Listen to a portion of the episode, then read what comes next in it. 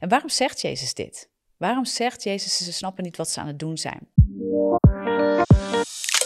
Welkom bij de Godfluencer podcast. Ik ben Tessa, je host, en in deze podcast praat ik heel graag met je over God, geloof, de werking van je brein, gezondheid, spiritualiteit en nog veel meer in het licht van de Bijbel en gezondheidswetenschappen. Ik ga rake thema's en scherpe vragen niet uit de weg en daag daarbij mezelf en jou graag uit te leven uit geloof in de vernieuwing van ons denken, aangevuurd door de Heilige Geest en vol van Gods Woord. Daarom is dit de podcast voor jou als je de kracht van God wilt ervaren, ondanks alles wat het leven ongenuanceerd op je pad smijt. Dus ik zou zeggen, let's go Godfluence your world. Hey, welkom bij een nieuwe Crush Your Day hier op de Godfluencer podcast en op YouTube als je daar zit te kijken. Zorg dat je geabonneerd bent op jouw favoriete kanaal. En ehm, voordat ik induik op deze mooie, gave aflevering, waarbij ik een vraag uh, die ik aan de hand van vorige week kreeg van de Crush Your Day over vergeving, is het nou een keuze of gevoel? Um, daar wil ik zo meteen op een vraag in duiken die ik aan de hand daarvan weer kreeg. Maar voordat ik dat doe, wil ik eens aan het begin aan je vragen. Als je gezegend bent door deze content, als je merkt, wauw, er ligt een vrucht op deze bediening, er worden mensen bereikt voor het Koninkrijk van God.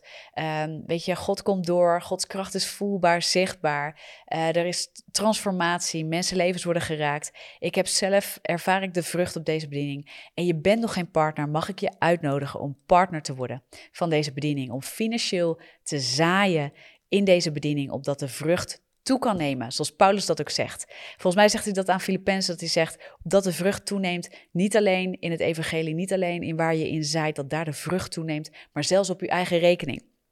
Paulus erkent daar ook de vrucht die um, wederzijds is. Weet je, daar waar de, waar de bediening jou en mij zegent in de persoon, daar willen we ook van uitdelen. We willen uitdelen dat het niet alleen voor ons is, maar ook voor anderen. En op die manier dat we ook middelen beschikbaar maken, waaronder onze financiën, waardoor de bediening kan uitbreiden in dit geval. Tessen van ons Ministries is een bediening waar hopelijk jij vrucht van ervaart in je eigen leven, maar dat ook ziet in de bediening in het algeheel. Dat je ziet, hey, deze bediening bereikt mensen voor het koninkrijk van God. Mensen komen in aanraking met Jezus, met de kracht van God en zij worden daarin vrijgezet. Ze komen tot relatie met Jezus. En uh, weet je, dat zijn natuurlijk de zaken waar wij ook heel graag mensen in toerusten en in bemoedigen en in aanvuren. En als je zegt, wauw, dat zie ik, maar ik ben nog geen partner, wil ik je uitnodigen om partner te worden. Ga naar tessavanholst.com slash geven en word partner. En zaai op deze manier maandelijks in de bediening, zodat je ons toerust met middelen, met financiën, om de bediening verder te laten uitbreiden, om content te blijven maken, waardoor mensen Jezus ontmoeten in alle facetten van hun leven. Daar staan wij voor, dat ze de kracht van God gaan ervaren, uh, daar waar het leven allerlei ongenuanceerdheid op hun pad smijt. Zodat ze echt met God kunnen leven en door kunnen breken in hun leven met Hem, in Zijn liefde, in Zijn waarheid. Dus als je gezegend bent en je ziet de vrucht op deze bediening en je denkt, wauw, ik ben nog geen partner, ik wil heel graag zaaien, ik wil heel graag meebouwen. Ik wil je uitnodigen om dat te doen. Nogmaals, tessavanos.com slash geven. En dan ga ik nu met je induiken op die hele mooie vraag die ik kreeg naar aanleiding van vorige week. En vorige week had ik het over vergeving. En uh, is dat een keuze? Is dat een gevoel? Hoe ga je ermee om? Hoe kijk je daar vanuit de Bijbel? Of hoe kan je daar vanuit de Bijbel naar kijken? En um, Weet je, als je die nog niet hebt geluisterd, niet hebt gekeken, ga dat zeker even doen. Ik zal hem hier op uh, YouTube ook weer even linken, boven in beeld. En uh, ik zal hem in de begeleidende tekst van de podcast ook even zetten, zodat je in ieder geval daar naar terug kan. Maar het is de vorige Your Day. Als je dit zit te luisteren, zit te kijken, dan zou ik je willen adviseren. Heb je hem nog niet gevolgd, ga dat zeker even doen, want anders mis je een stukje context. Want ik kreeg een, uh, van meerdere mensen kreeg ik soortgelijke vragen en ik heb er uh, van, van één persoon heb ik even de vraag eruit gelicht. Maar ik kreeg de vraag van meerdere mensen. En ik denk dat het leeft bij mensen. En dat gaat erover, weet je Tessa, als ik kijk vanuit Bijbels perspectief en ik vergeef zoals Jezus het ons leert, hoe ga ik dan om met bepaalde situaties? Ik denk dat heel veel mensen, de situaties waar ze in zitten, zijn vaak natuurlijk specifiek. En dat geeft nog hele uh, andere vragen soms over de dynamiek. Weet je, hoe ga ik om met een bepaalde relatie als iemand maar door blijft gaan met bepaald gedrag? Hoe ga ik om met mezelf daarin? Hoe ga ik om met mijn gevoelens daarin? Uh, los van dat ik vergeef op, bijbels, op bijbelse grond en voor wat Jezus voor ons heeft gedaan. En daar vanuit kijkende naar de situatie, kijkende naar de ander. Maar hoe ga ik dan om met pijn? Hoe ga ik dan om met de relatie zelf? Moet ik breken met de relatie? Moet ik niet breken met de relatie? Moet ik bepaalde afstand bewaren? Of moet ik er zomaar overheen stappen en is, als ik, het, als ik vergeving heb uitgesproken, is het dan ook, moet het dan maar koek en ei zijn? Weet je, dat soort dingen. Nou, even een, een, in een vogelvlucht, in een snelheid, een aantal vragen die op kunnen komen als je denkt aan vergeving. En zeker ook als je de uh, podcast of de aflevering van vorige week hebt gekeken of geluisterd, dat je misschien dit soort dingen gaat bedenken. Van hoe, hè, ook, ook al begrijp ik nu misschien wat, wat Jezus van mij vraagt hierin en wat belangrijk is en wat liefde is hierin, maar hoe ga ik dan om met mijn specifieke situatie? Ik denk dat dat vaak speelt bij ons en dat is voor elke situatie ook echt verschillend. Ik denk dat heel vaak er niet een zwart-wit antwoord is of dat we copy-paste kunnen doen, maar dat de Bijbelse principes wel altijd van toepassing zijn, maar dat we ook moeten kijken wat is en doet deze relatie? Uh, hoe gaat iemand om met de vergeving? En, en wat moet ik daarmee doen? Dus ik ga je even meenemen de vraag die ik kreeg. En um, er werd hartelijk bedankt voor de podcast of voor deze aflevering, dus dat was heel mooi. En vervolgens zegt deze persoon: Ik heb eigenlijk nog wel een vraag, of ik heb meerdere vragen, maar ik licht er in ieder geval eentje uit waar deze persoon mee begint. En dat is de volgende vraag. Hoe zit het met vergeving op het moment dat de pijn nog structureel aangedaan wordt? Dus hoe zit het met vergeving? Eigenlijk wordt gezegd als iemand niet stopt met het, met het gedrag wat niet oké is. Um, er wordt ook een, een context geschetst hè, van, van hoe moet ik daarmee omgaan in de zin van stel je voor, iemand is je aan het slaan en aan het uitschelden.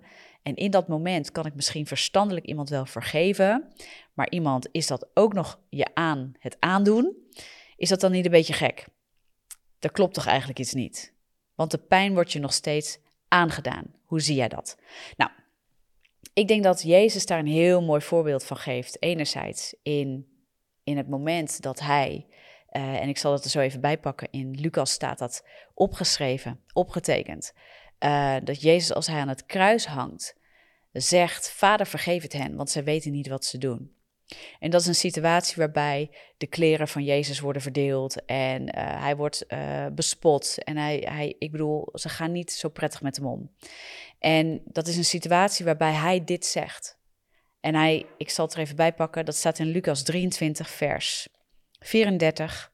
En Jezus zei: Vader, vergeef het hun, want zij weten niet wat zij doen. En dan staat er: En zij verdeelden zijn kleren en wierpen het lot. Mensen waren daar zeker niet met Jezus' gevoel bezig. Althans, een, een, een groep mensen was daar niet met zijn gevoel bezig. Er waren zeker ook eh, mensen die eh, wel begaan waren met Jezus en het verschrikkelijk vonden dat hij aan het kruis daar hing op deze manier. Um, maar een, een, groot gedeelte ook niet. Die waren hem aan het bespotten juist. Hè, de, de, de zoon van God en hij kan zichzelf niet eens redden. Dat wordt ook geroepen tegen hem. Je haal jezelf van het kruis af, want je, je zegt toch dat je ons komt redden. Dus nou kan je jezelf niet eens van het kruis afhalen. Dus echt spot wordt er gedreven met Jezus zelf. En dit is wat hij zegt. Dus ik geloof dat dit ons hart ook moet zijn naar mensen. En waarom zegt Jezus dit? Waarom zegt Jezus, ze snappen niet wat ze aan het doen zijn? En ik vertelde dat, ik deelde daar ook over in het ochtendgebed, wat ik altijd doe, elke maandagochtend op Facebook en Instagram. Um, en naar de nabije toekomst willen we dat ook mee gaan doen, of mee gaan laten doen hier op uh, uh, YouTube. Als we uh, zover zijn, we zijn daar nu mee bezig. We hebben een mooie manier gevonden om ook met goede kwaliteit dat op YouTube ook te gaan delen. Dus nog even wachten, YouTube. En dan, dan gaan we ze daarna ook delen op de podcast, wellicht. Zo, ik struikel weer over mijn eigen tong. wellicht, wou ik zeggen. Maar. Um, zodat je ook, weet je, als je geen Facebook of uh, Instagram hebt, dat je toch met die lijfgebeden kan gaan meedoen. Dat je daarvan kan genieten, hè, om het zo maar te zeggen. Dat, dat je toerust en opbouwt, ook hier op YouTube. Omdat we merken, daar zit een enorme kracht in. En heel veel mensen worden daardoor opgebouwd. En we vinden het gaaf als dat ook via een kanaal als YouTube kan. Dat veel mensen daar wel uh, op zitten, maar liever niet op de andere social kanalen zitten. Dus we zijn daarmee bezig, echt in de nabije toekomst. Uh, we zijn dat nu aan het... Uh, aan het klaarmaken om dat ook op die manier te gaan doen. Dus dat was even een zijstapje. Um, maar ik deelde daar dus over vanochtend. Dat wat Jezus daar doet, wat hij zegt en waarom hij dat ook daadwerkelijk zegt, ze weten niet wat ze doen, is omdat mensen die op deze manier handelen, en zij wisten denk ik ten diepste aan de ene kant echt niet. Ze zagen niet wie Jezus was ten diepste. Dat is één. Maar mensen die op deze manier met andere mensen omgaan, die andere mensen pijn doen om, om zelf sterk te lijken, mensen die haat brengen, mensen die mishandelen. En er, er, gebeuren vreselijke dingen. Kijk naar de oorlogen, kijk naar de, de drama's die mensen, die de mensheid elkaar aandoet onderling. Dat is verschrikkelijk. Maar alles van dat komt uit gebrokenheid. Alles van dat komt omdat deze wereld niet in lijn is met de wil en de liefde en, de, en, en alles wat God voor ons heeft. Amen. Dus daar liggen de problemen. En ik geloof dat Jezus ook dat zegt in zijn woorden. Vader, vergeef het hun, want ze weten niet wat ze doen. Oftewel, deze mensen kennen niet God. Deze mensen zagen ook niet wie Jezus was voor hen. En dat is een gebrek in zichzelf. Mensen die niet weten wie Jezus is voor hen, die niet worden hersteld in identiteit door Hem, die, die zijn met hun identiteit verbonden aan de gebrokenheid in hun leven. Onze ervaring en dat wat de wereld ons heeft geleerd, heeft ons gebroken zaken geleerd, heeft ons pijn gedaan.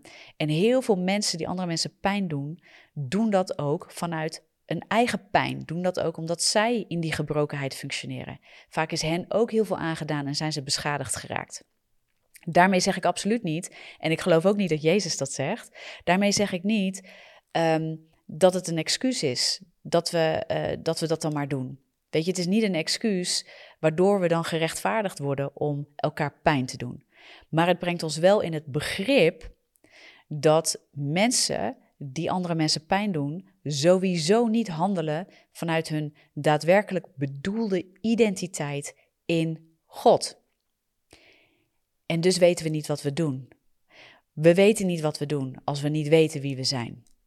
Dan gaan we uit ons eigen vlees reageren. Dan gaan we zelf onze eigen uh, gerechtigheid bepalen. Dan gaan we ons eigen gelijk en, en, en dat soort dingen willen halen. Dan gaan we andere mensen pijn doen om macht uit te oefenen. En zo zijn er zoveel redenen. Dan gaan we onze eigen beschadigingen projecteren op anderen. Ja, en ik geloof dat dat ook in die Ehm, in die woorden van Jezus ligt. Hij zag waarvoor hij aan het kruis ging. Hij ziet de gebrokenheid van de wereld. He, al zo lief heeft God de wereld, opdat hij zond zijn enige geboren zoon. En dat is niet voor niks. God ziet hoe, hoe wij tekortschieten. We all fall short to the glory of God. Weet je, niemand redt het op eigen houtje om te voldoen aan de standaarden van liefde bij God. We schieten allemaal tekort. We hebben daarom allemaal Jezus nodig. Allemaal. Dus de basis van vergeving ligt niet in of, ehm, of wij er oké mee zijn, of dat wij ergens boven staan, of dat het ons niet meer kan raken dat we de ander kunnen vergeven. Nee, het ligt in dat wat Jezus heeft gedaan.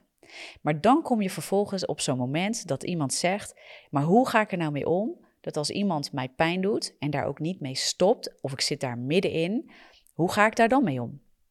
Nou, eigenlijk precies zoals Jezus hier zegt. Vader, vergeef het hen. Vader, vergeef het hen. Want ze weten niet wat ze doen.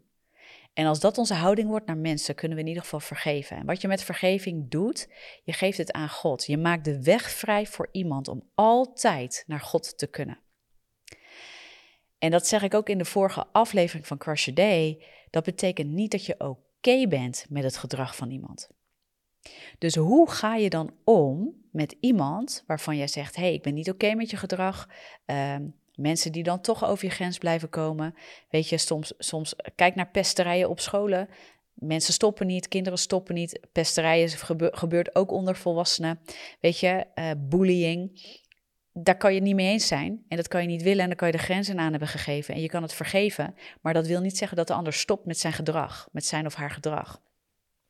En dan, wat dan? Dan blijf je kiezen om te vergeven, omdat wat je zegt is: Vader, vergeef het hen, want ze weten niet wat ze doen. Dus je erkent, er zit een gebrokenheid onder. En ik bid en ik spreek je toe dat, je op het, dat, je, dat er een moment komt dat je Christus in dit gebied van je leven leert kennen. Ja, dat, als mensen Jezus helemaal niet kennen, ja, dan, dan bid ik dat mensen Jezus leren kennen. En dat ze ook in dit gebied tot herstel komen, waardoor het weggenomen wordt, waardoor ze gaan bekeren, waardoor ze ook zelf vergeving ontvangen, waardoor ze vrijkomen van dit ding wat ze aan het doen zijn, wat niet in lijn is met God en wat geen liefde in zich draagt. Maar stel dat je ook met mensen te maken hebt die christen zijn, maar wel gaan volharden in bepaald gedrag, volharden in bepaalde zonden, dan heeft de Bijbel daar ook wat over te zeggen. En Paulus zegt dat onder andere in Korinthe. Ik ga het er heel even bij pakken. In 1 Korinthe, en volgens mij is dat hoofdstuk 5. Dat gaat over het zuurdeeg. En uh, ik zal niet de hele tekst of niet de hele context passen, pakken, maar dat gaat de, de kop de kop boven Korinthe, of 1 Korinthe hoofdstuk 5 is zedeloosheid in de gemeente. Waarvan Paulus zegt, even kort samengevat, weet je, als dit plaatsvindt in je gemeente en je spreekt iemand erop aan, maar iemand blijft ermee doorgaan, dan is het zaak dat je die persoon verwijdert uit de gemeente. Wat Paulus zegt hierbij, want we kunnen dat heel erg als het afwijzen van een persoon gaan ervaren. Maar dat is eigenlijk niet waar hij op doelt. En daar komt hij in 2 Korinthe ook heel mooi op terug. Wat hij zegt is, als iemand dit blijft doen, dan zul je moeten breken. Je kunt niet iemand uh, blijven, blijven bevestigen in dat gedrag, want ten diepste is dat geen liefde. Liefde spreekt mensen aan op gedrag wat niet in lijn is met God, maar dus wel uit liefde. Niet uit een wijzend vingertje van ik weet het beter dan jij en jij moet je bekeren, want ik heb het goed en jij niet. Niet zo. Wat Paulus zegt is, weet je, dat soort dingen wil je niet toe blijven staan, want je wil het geen voetgrond laten hebben in de relatie of in de gemeente. Want uh, weet je, dat, dat maakt het hele, hele, hele deeg zuur. Dus zuurdeeg, dus als er verkeerd zuurdeeg is, hè, dat maakt het hele brood zuur, het hele deeg zuur. En dat wil je niet. Dus ook even als ik het vertaal naar jou en mij. En jij en ik, wij hebben een, een relatie met iemand die bepaalde dingen doet waar wij pijn van hebben waar we hebben aangegeven, weet je, ik ben niet oké daarmee. Als die persoon toch kiest om daarmee door te gaan en zich ook niet afkeert daarvan of niet zegt, hey, sorry, weet je, um, misschien had ik het niet door of misschien heb ik het wel door, maar ik, ik, ik wil je eigenlijk geen pijn doen of maakt niet uit wat er komt. Sorry, ik was fout, ik heb het verkeerd gedaan, ik zal ermee stoppen. Uh, en als iemand dan toch wel eens vervalt in oud gedrag, kun je erover praten. Maar als, dus ik heb het niet over dat we soms in fouten vervallen, omdat het oude patronen zijn en we naar elkaar soms in stress of in weet ik veel wat voor situaties onbedoeld elkaar pijn doen of door oud gedrag toch weer een, een, oud ding op laten komen en toch weer die persoon pijn doen. Nee, ik heb het over mensen die willens en wetens jouw grenzen overschrijden in de relatie en dat blijven doen, ook al zeg ik ben er niet oké mee. Ik heb je lief, ik vergeef je, maar ik ben er niet oké mee. En ze blijven dat doen. Dan denk ik dat deze tekst waar Paulus zegt, weet je, dan moet je het uit je midden weg doen. Dan moet je afstand gaan nemen. Dan mag je de persoon nog steeds lief hebben, maar juist uit liefde ga je afstand bewaren. Er is heel veel herrie op de achtergrond. ik hoop, ik weet niet of het doorkomt, maar mocht je herrie horen. Um, een grote car of iets die wordt gereden. Anyway, um, dan moet je afstand gaan nemen. Dan is het ook zaak dat je dat zuur en niet gaat laten doorwerken in jouw leven, want dan gaat het jou ook verzuren. Dan gaat het jou ook grijpen. Dan gaat het jou ook verder inpakken. En dan gaat het jou ook verhinderen op je weg met God. Oké? En dat is ook in de gemeente zo. Maar dat is ook één op één in onze relaties met mensen zo. Ik geloof echt dat je deze tekst, onder andere, mag aanhouden als een voorbeeld. En wat hij op een gegeven moment schrijft is um, dat je je daar niet mee moet laten uh, inlaten. Dus dan haalt hij niet alleen zedeloosheid aan, maar ook ontuchtplegers, hebzuchtigen, afgodendienaars, lasteraars, dronkaards, dat soort dingen. Um, haalt hij aan. En dan heeft hij het vooral over de context van medechristenen, mensen die zich een broeder of een zuster noemen. En daarvan zegt hij, weet je, als ze in de gemeente zijn, maar ze blijven moedwillig dit doen, dan moet je ze verwijderen uit de gemeente. Tot liefhebben, in de hoop dat ze zich bekeren en dat ze terugkomen. En dat ze echt onder bekering en berouw terug kunnen keren naar de gemeente. En daar heeft hij het over in 2 Korinthe. 2 Korinthe hoofdstuk 2. En dat vind ik heel mooi. Dus Um, daar staat boven op een gegeven moment vanaf vers 5 vergeving voor de boetvaardigen. Dat we ook niet als iemand echt berouw toont, het tegen iemand moeten houden, want dan doen we eigenlijk iemand kwaad aan. Dus het is ook zaak dat, um, en daar heeft het met verzoening te maken. Dus vergeving en verzoening uh, heeft natuurlijk een één op één relatie. Maar de Bijbel is wel helder over als wij halstarrig zijn, als wij uh, blijven vasthouden en volharden in onze zonde, dan is er dus ook een grens aan in hoeverre je relatie houdt en optrekt met iemand. En nou ben ik me heel goed bewust van het feit dat, um, dat welke relatie je hebt met iemand en de basis van de relatie met iemand ook nog heel veel uitmaakt. Kijk, als het een collega is waarmee jij niet zoveel samenwerkt, dan zal je wat minder moeite hebben met afstand hebben dan met iemand die uh, familie is of die een goede vriend of vriendin altijd is geweest van je en waarbij iets speelt, waardoor het moeilijker is om die afstand in te gaan bouwen, of zelfs compleet te breken met deze relatie. En ik geloof dat je God mag vragen om leiding daarin. Dat je God mag vragen van joh, uh, wat moet ik doen, vader, in deze relatie met, met deze persoon? Wat moet ik doen? Um, moet ik afstand bewaren? Moet ik breken? Moet ik het gesprek aangaan? Moet ik nog een keer het gesprek aangaan? Wat moet ik doen? En daar mag je raadgevers voor hebben. Weet je, het is goed op een gegeven moment ook om daarover niet om te roddelen. Dat is wat anders. Maar om een raadgever op te zoeken te zeggen: hoe denk jij dat het wijs is dat ik omga hiermee en welke praktische stappen kan ik dan maken? En ik geloof even terug naar de vraag die we dus, die, hè, die we dus kregen vanuit Your Day. Um, het is een beetje gek om iemand te vergeven. Nee, het is eigenlijk niet gek om iemand te vergeven. Alleen vergeven betekent niet dat je het gedrag blijft tolereren. Je gaat niet doen alsof het koek en ei is daarna. Als iemand zich niet bekeert. Als iemand zijn gedrag niet aanpast. Dus dan hoef je niet te doen of het koek en ei is. Waar je wel voor mag waken, is dat jij de persoon niet uit jouw pijn gaat benaderen. Dus dat jij niet denkt, nou jij doet mij pijn, dus dan doe ik jouw pijn. Ik geloof dat we heel veel grenzen en muren opgooien uit eigen pijn. En vaak roepen we iets een halt toe vanuit, nou jij doet mij pijn, dus dan doe ik het ook bij jou. Of hé, hey, je hebt mij pijn gedaan, dus ik werp een muur op en, en niets zal mij raken.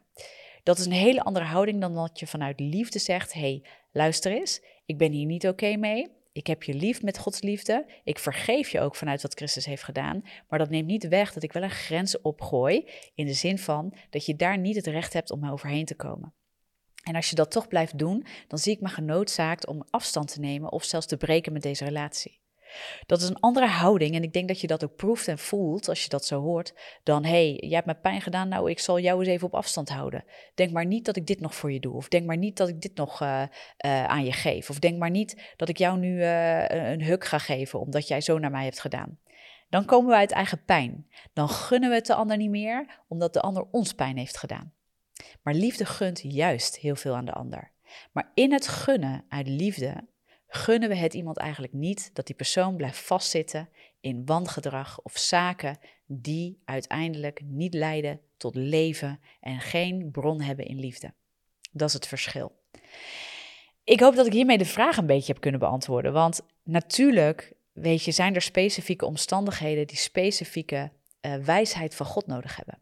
En ik geloof dat God een God is die daar altijd wijsheid in wil geven, ook in jouw specifieke situatie. Maar het kennen van het woord van God en het hart van God is de basis voor elke specifieke situatie en elke specifieke vraag in ons leven. Dus ik wil je daarmee bemoedigen dat je ook de Bijbel kent, dat je weet wie God is, dat je een raadgever hebt als je hiermee worstelt in je leven. Dus als je echt een hele moeilijke, pijnlijke situatie hebt, eh, dat je zegt, ja, weet je, dat vergeven, ik pak het, maar ik struggle met de situatie zelf. Ik weet niet hoe ik eruit moet komen, ik weet niet hoe ik los moet komen, ik weet niet hoe ik goed tot herstel moet komen. Dat is een lijn die loopt daar ook in.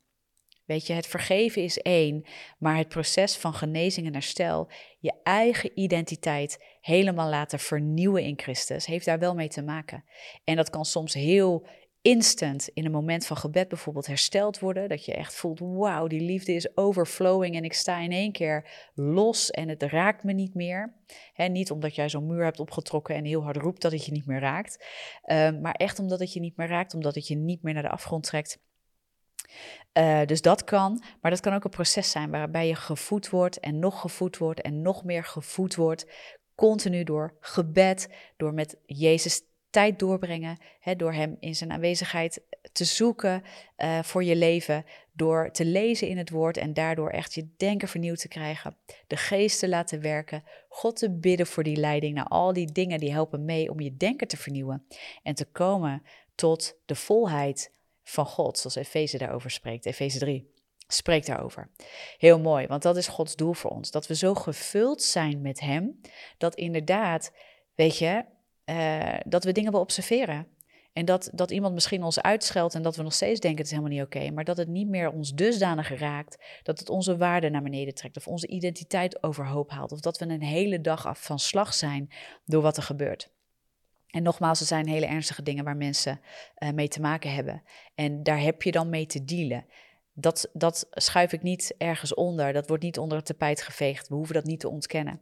En toch ook is er voor die heftige dingen, want ook Jezus aan het kruis zegt: vergeef het hen, vader, want ze weten niet wat ze doen.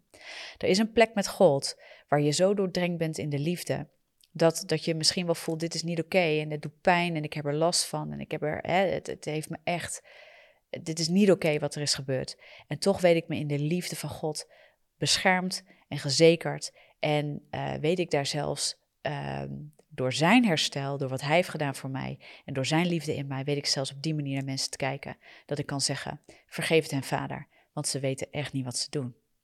En ik geloof dat er een plek is dat we daar naartoe kunnen groeien, dat Jezus dingen wil herstellen bij ons. Dus naast vergeving is er ook dat, dat ding van herstel bij onszelf, waarin Jezus continu in zijn aanwezigheid wil trekken, waarbij je gevuld wordt en overgoten wordt um, met zijn liefde. En in zijn liefde is herstel. In zijn liefde vind je alles wat je nodig hebt. En uh, ik geloof dat dat, um, nou, dat dat ook echt de boodschap is waar je in mag wandelen.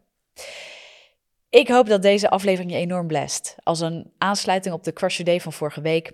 Ook als een aansluiting op de ochtendgebeden. Ik wil zeggen, als je um, geen uh, of als je Instagram of uh, Facebook hebt, ga dan zeker ook terugkijken. Ga die gebeden ook terugkijken. En nogmaals, op zeer korte termijn gaan we dat lekker ook hier delen op YouTube. Daar zie ik heel erg naar uit. Uh, om dat ook op deze manier te doen. Als het je gezegend heeft, zorg ook dat je het met anderen deelt op social media. En ik zei het in het begin ook al, maar als je er de vrucht van ziet en je merkt het ook in je eigen leven en je bent nog geen partner, word partner van de ministry of zaai een eenmalige gift in de bediening, zodat je ook weer helpt op die manier met het verspreiden van het goede nieuws van het evangelie en dat mensen in aanraking kunnen komen met Jezus en wie hij is en de kracht van het evangelie mogen ervaren in hun leven. Ik zou zeggen, be blessed en tot de volgende keer.